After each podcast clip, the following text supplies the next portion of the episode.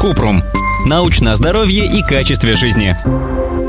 Если я убила на себе комара, а он с кровью, у меня будет ВИЧ? Кратко. Нет, ВИЧ не передается через укусы комаров. Если комар укусит ВИЧ-инфицированного человека, то вирус переварится и погибнет внутри насекомого в течение одного-двух дней. Но даже если сразу убить на себе комара, механическая передача ВИЧ невозможна, потому что комар переносит малое количество вируса, которого недостаточно, чтобы вызвать болезнь. Чтобы вирус передался человеку, его должны одновременно укусить 10 миллионов комаров, которые до этого пили кровь ВИЧ-положительного.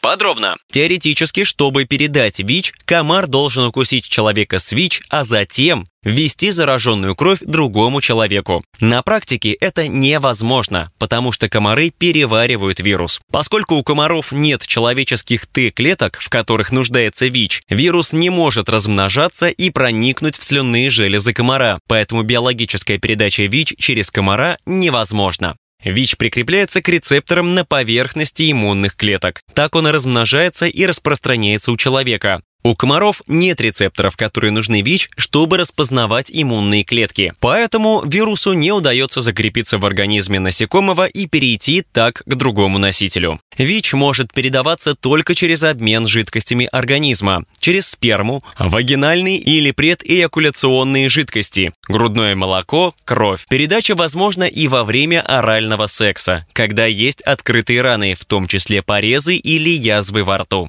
ВИЧ не передается через физический контакт, если нет открытой раны, которая вступает в контакт с биологическими жидкостями ВИЧ-инфицированного человека. Другие жидкости организма, слюна, пот и слезы не могут передавать ВИЧ. Кроме того, ВИЧ не передается через поцелуи и сиденье унитаза.